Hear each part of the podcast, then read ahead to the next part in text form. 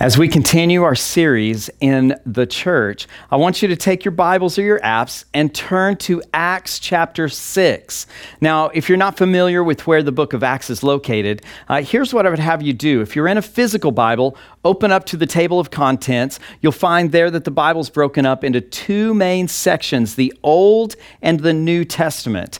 Acts is the fifth book of the New Testament. So locate the New Testament, five books in is Acts, go to chapter six. If you're in an app, pull down the list of the books of the Bible and you'll find that Acts is about two thirds of the way down that list. So we're going to be in Acts chapter six today. Now, as you're turning there, I want to tell you about a summer that I spent. Uh, the summer was in 1998. I was a couple of years into college, and I had the opportunity uh, to work with my college mis- minister, a, a, man named Buddy Young. Uh, we were working with the cast and crew of one of the largest outdoor productions in all of the United States. This was a group of young adults mostly uh, who dedicated most of their day and all of their evenings into this production. It was a seven days a week uh, production that took place, and so their uh, schedule was completely full, meaning that they had no, little to no access to church. Uh, they, they would get off at, at in the wee hours of the morning and they would go back to work in early afternoon and there was no room uh, for church activity there and so Buddy Young had this great idea to begin a ministry to this people group. Uh, and so around midnight, we would gather at a building, and the cast and crew would begin showing up after they had finished their work uh, in the production. And we would hang out with them, we would provide a meal, uh, we would provide activities and uh, opportunity to gather as a group to feel like a community. And we always had an opportunity to share the love of Jesus.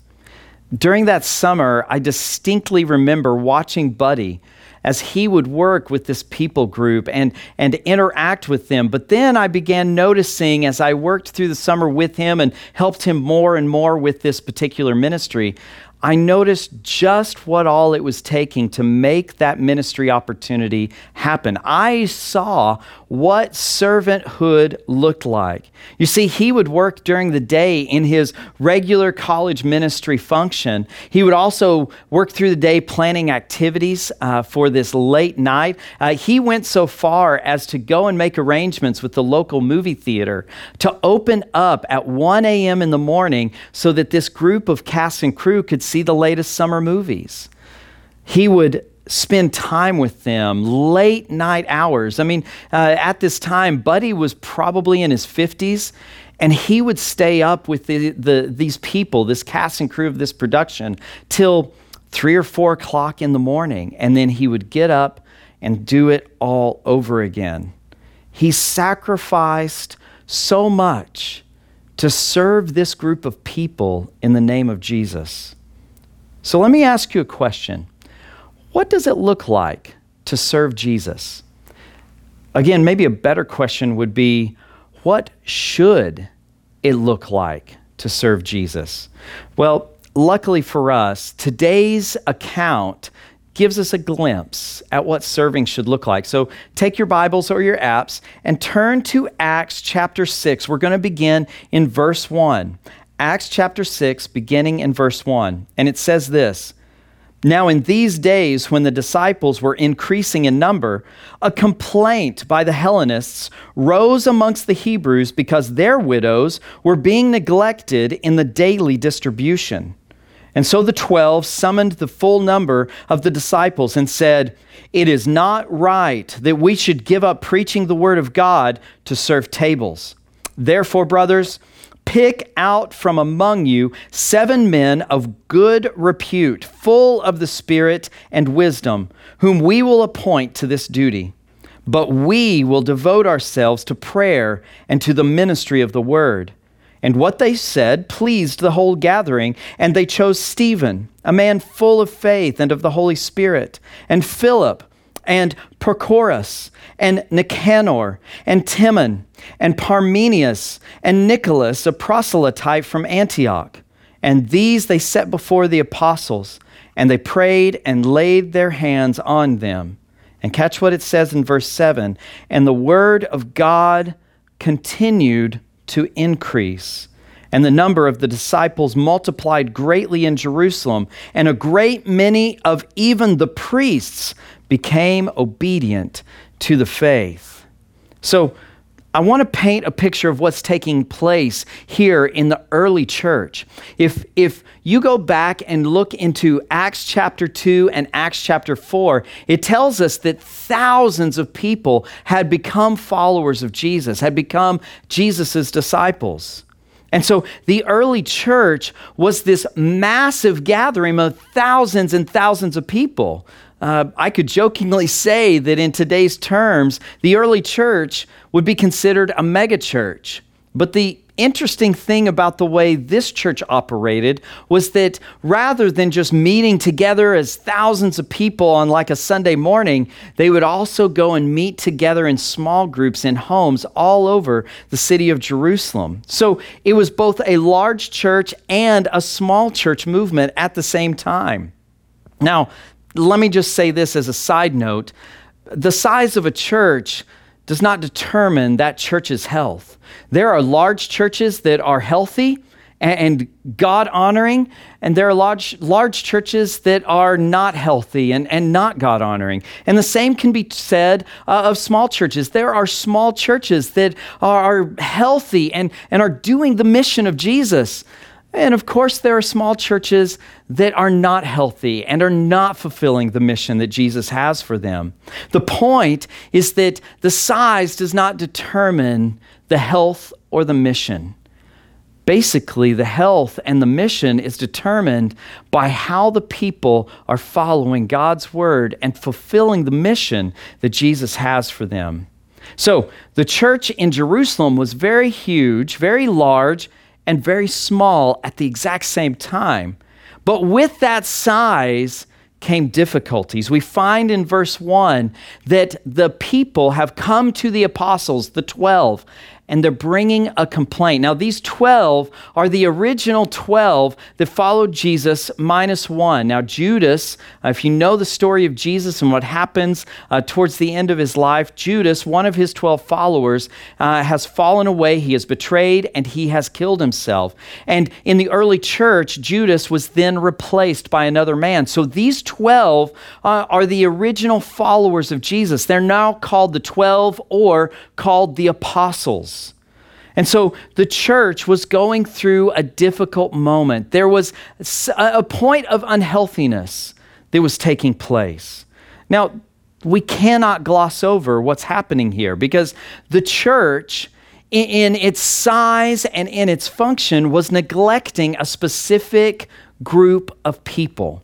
Basically, what's happening is the church uh, was supporting everyone within uh, its fellowship, within its gathering. And so people were, were saying, My money doesn't belong to me. I'm giving it to the church so that the church can go and meet the needs of those uh, that are within the church and those that are without the church.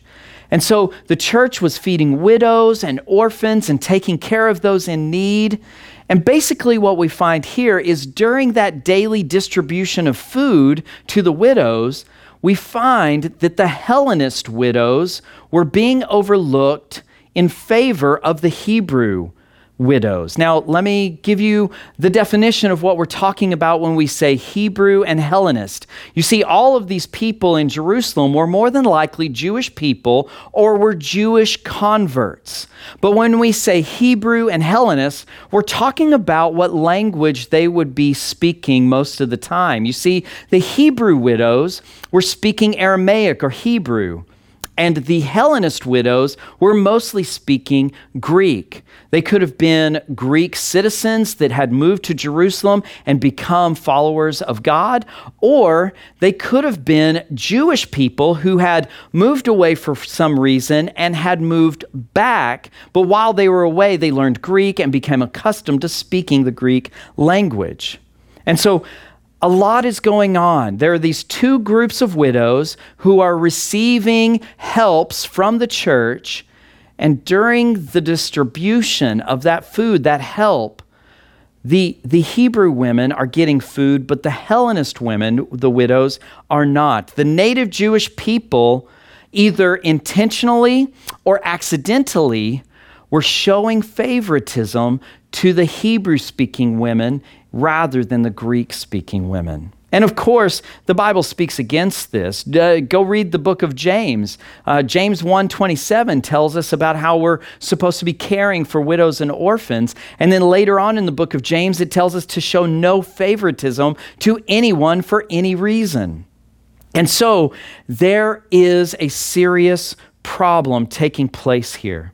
And let me just say this. Hear me clear. If the early church was guilty of neglecting uh, their responsibilities or neglecting a, a particular people group, don't think for a moment that the modern church is immune to that same problem. You see, the warnings that James and many others writers in the Bible give us about not showing favoritism is something that we can all fall into. And so we must be cautious to be a church, whether this church or churches everywhere, we must be a gathering of people that never shows favoritism to any group, no, matter what the reason, whether it be the language that they speak, uh, the way they look or smell, the, the race that they belong to, the background that they have. We are never allowed to show favoritism. So, I think this is encouraging, though, uh, for, for one reason. If the apostles could mess up, we can mess up, obviously, but the apostles weren't perfect. The apostles made mistakes just like we did. The early church made mistakes just like we as a church make mistakes.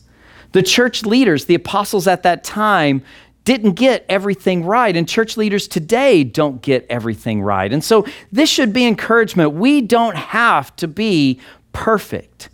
We just have to follow the example that's given here in this passage about what to do when we're not perfect. You see, the point is that the apostles recognized what was going on and they responded in a biblical way. They didn't ignore the problem.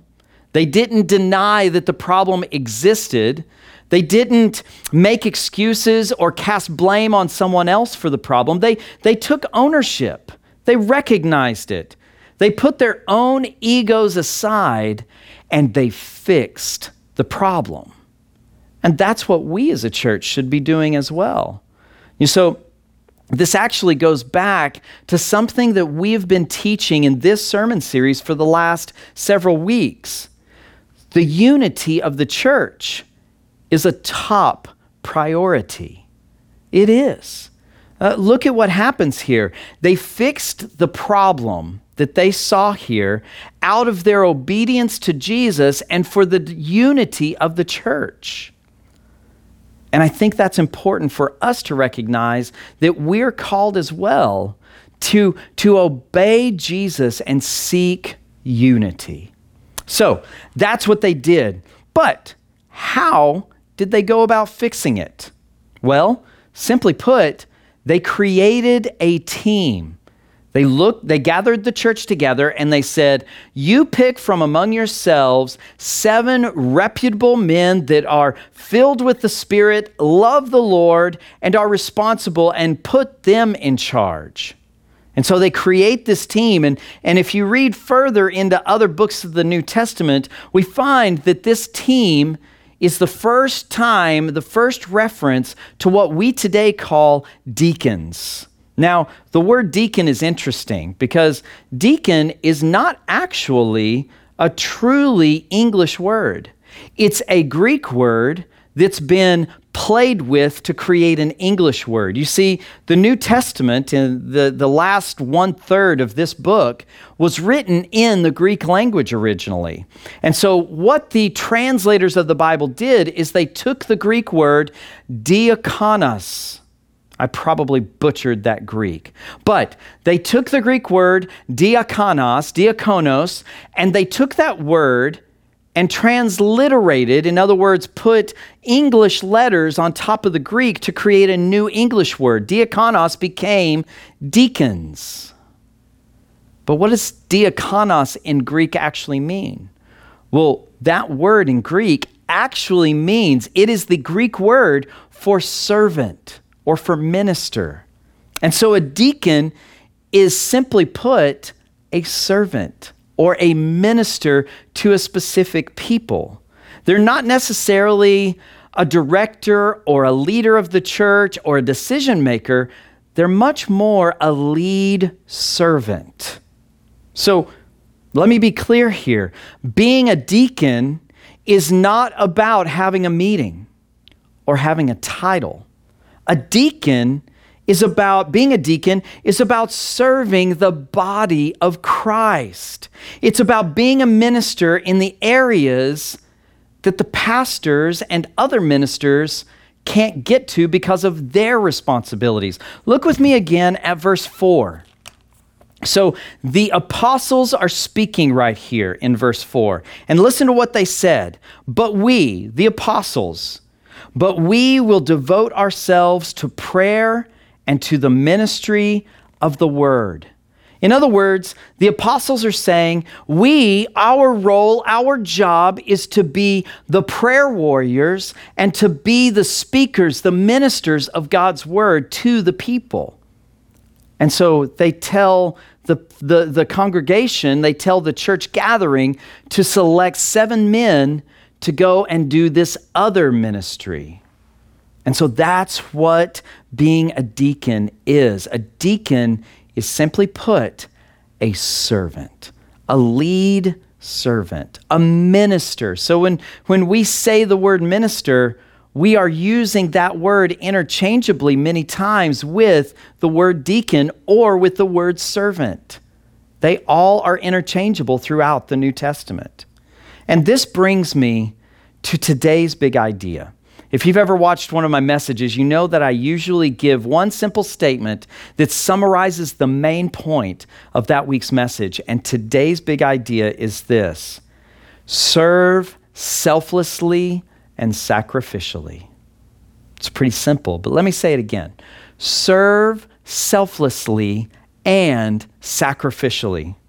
Serving is actually one of our church's core values. You see, we have a mission statement and we accomplish that mission statement through four core values. Our mission statement is we exist to lead every generation to the life changing hope of Jesus. That's exactly what is put on this wall right here. So we exist to lead every generation to the life changing hope of Jesus. And we do that, we accomplish this mission through four core values believe, grow, connect, and lastly, serve. Serving, when we talk about serving, we're saying that we are committed to selflessly and sacrificially serving God and others in the church, in the community, and in the world. And, and maybe you're watching right now and maybe you're thinking, this service stuff sounds good. Maybe you're thinking to yourself, I've been looking for my purpose in life. And if that's you, if, if some of this that I've been speaking about has been resonating with you, maybe the idea of serving widows and orphans or uh, helping others or, or being a servant and having a purpose in Jesus, maybe that resonates with you right now. And maybe you don't know Jesus. Maybe you've never begun a journey with Him, a, a relationship with Him. Hear me clearly. If that's you, I want you to know this Jesus was and is the one and only unique Son of God. He came to this earth as a man so that he could die on a cross to save us, to rescue us from our sins. You see, our sins condemn us to eternal punishment.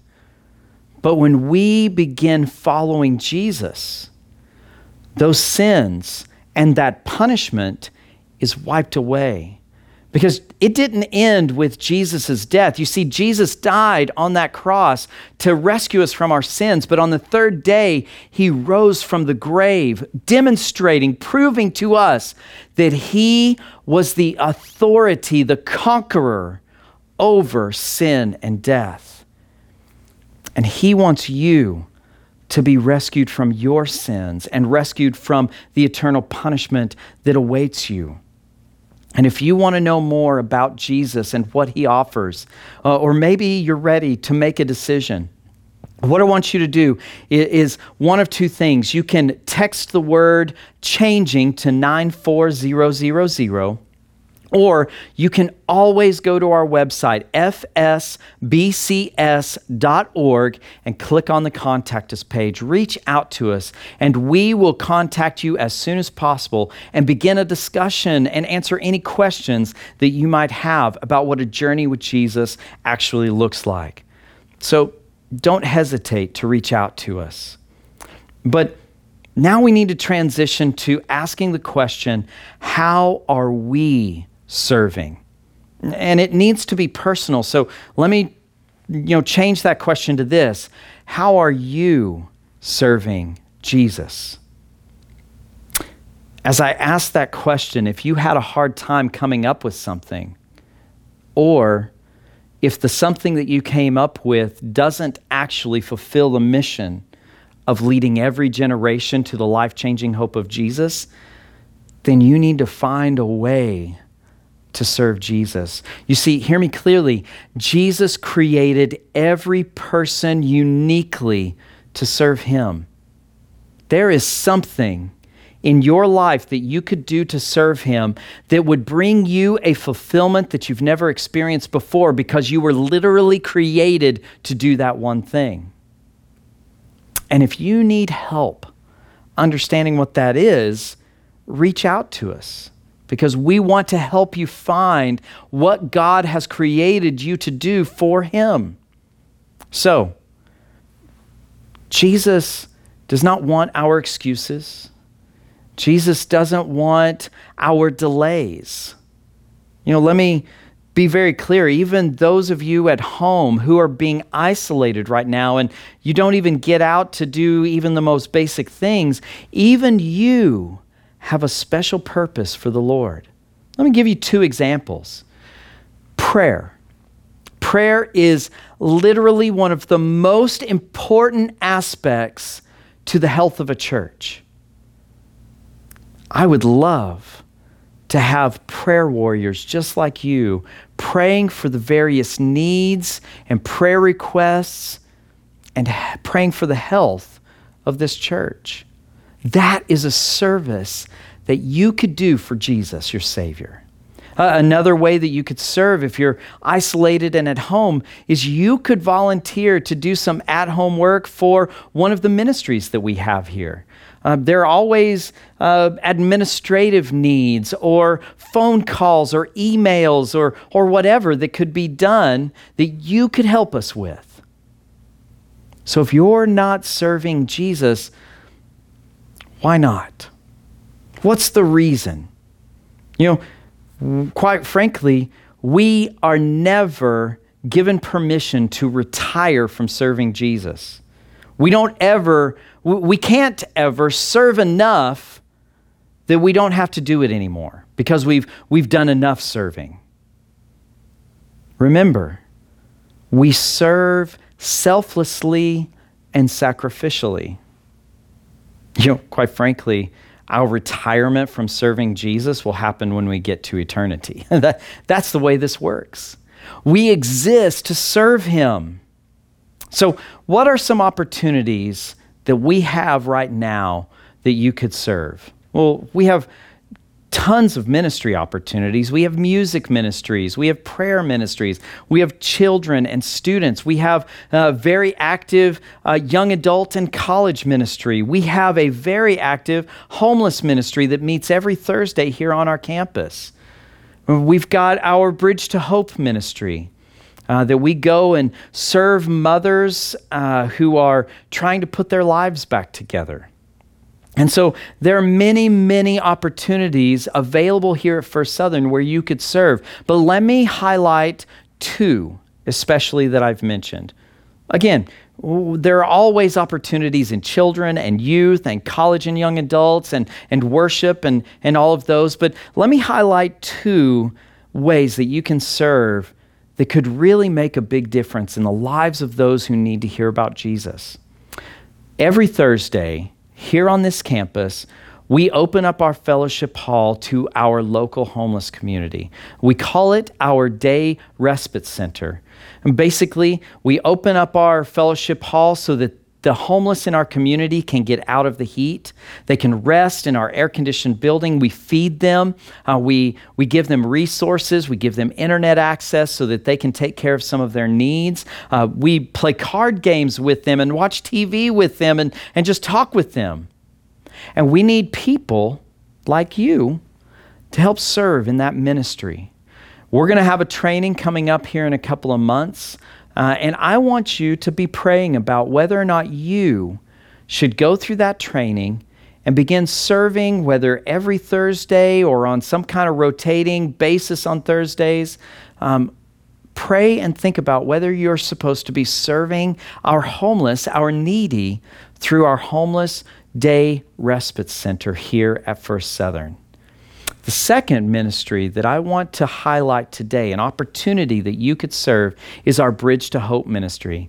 Bridge to Hope is a nonprofit organization uh, closer to Central Phoenix where they take in homeless mothers and their children and they help them put their lives together. They provide job training and accountability and a, a, family. But one of the things that they do that is unique to Bridge to Hope and is wonderful for our church is they surround each mother and child, child or children with a church group, a church team. Uh, the team is made up of eight people, somewhere around there, a few more, maybe a couple less. And that team helps take care of that mother's needs and helps get that mother to church and back every Sunday. And we need to put a new team together here at First Southern. And so maybe God's calling you to dedicate a day where you could help a mother and their child to go to an appointment or help a need or come to church and get back to the Bridge to Hope apartment complex. I want you to pray about whether or not Bridge to Hope might be the way that you serve Jesus by helping a mother and their child or children come to know Jesus by loving them and helping them in their time of need. And so pray about those two ministries, our Homeless Day Respite Center and our Bridge to Hope team. You're going to be hearing a lot more about both of these ministries in the coming weeks and months because we need to put teams together for both of these ministries. So be thinking and praying about that. But let me conclude with this How is God calling you to serve Him selflessly and sacrificially? If you can't answer that right now, I want you to spend time in prayer this week, asking the Lord what He's created you to do. And again, if you would like some help kind of processing through what God has created you to do, reach out to us here at the church, and we would love to sit down either uh, over the phone or in person and help you kind of begin the process of understanding what God made you to do. But no matter what you decide, whether it's to come talk to us or you kind of have an idea what God has, has called you to do, whatever you decide, act. Every follower of Jesus is called to serve him. So go and serve him. Join me in prayer. Almighty God, we thank you. We thank you for this example that's given to us here uh, from the early church of what it looks like to have a problem in the church that needs to be fixed and how to fix it. But most of all, Lord, we thank you for the example that you show us of how we're called to go and serve selflessly and sacrificially. And Lord, we pray that you would speak to our hearts and minds and help us to understand what it is that you're calling us to do to serve you that we would serve you selflessly and sacrificially today. Convict our minds and hearts and help us to understand that we have been created to serve you so that every generation can know the life changing hope of Jesus. We thank you, Lord, and we pray all of this in the name of our Lord and our Savior, Jesus Christ. Amen.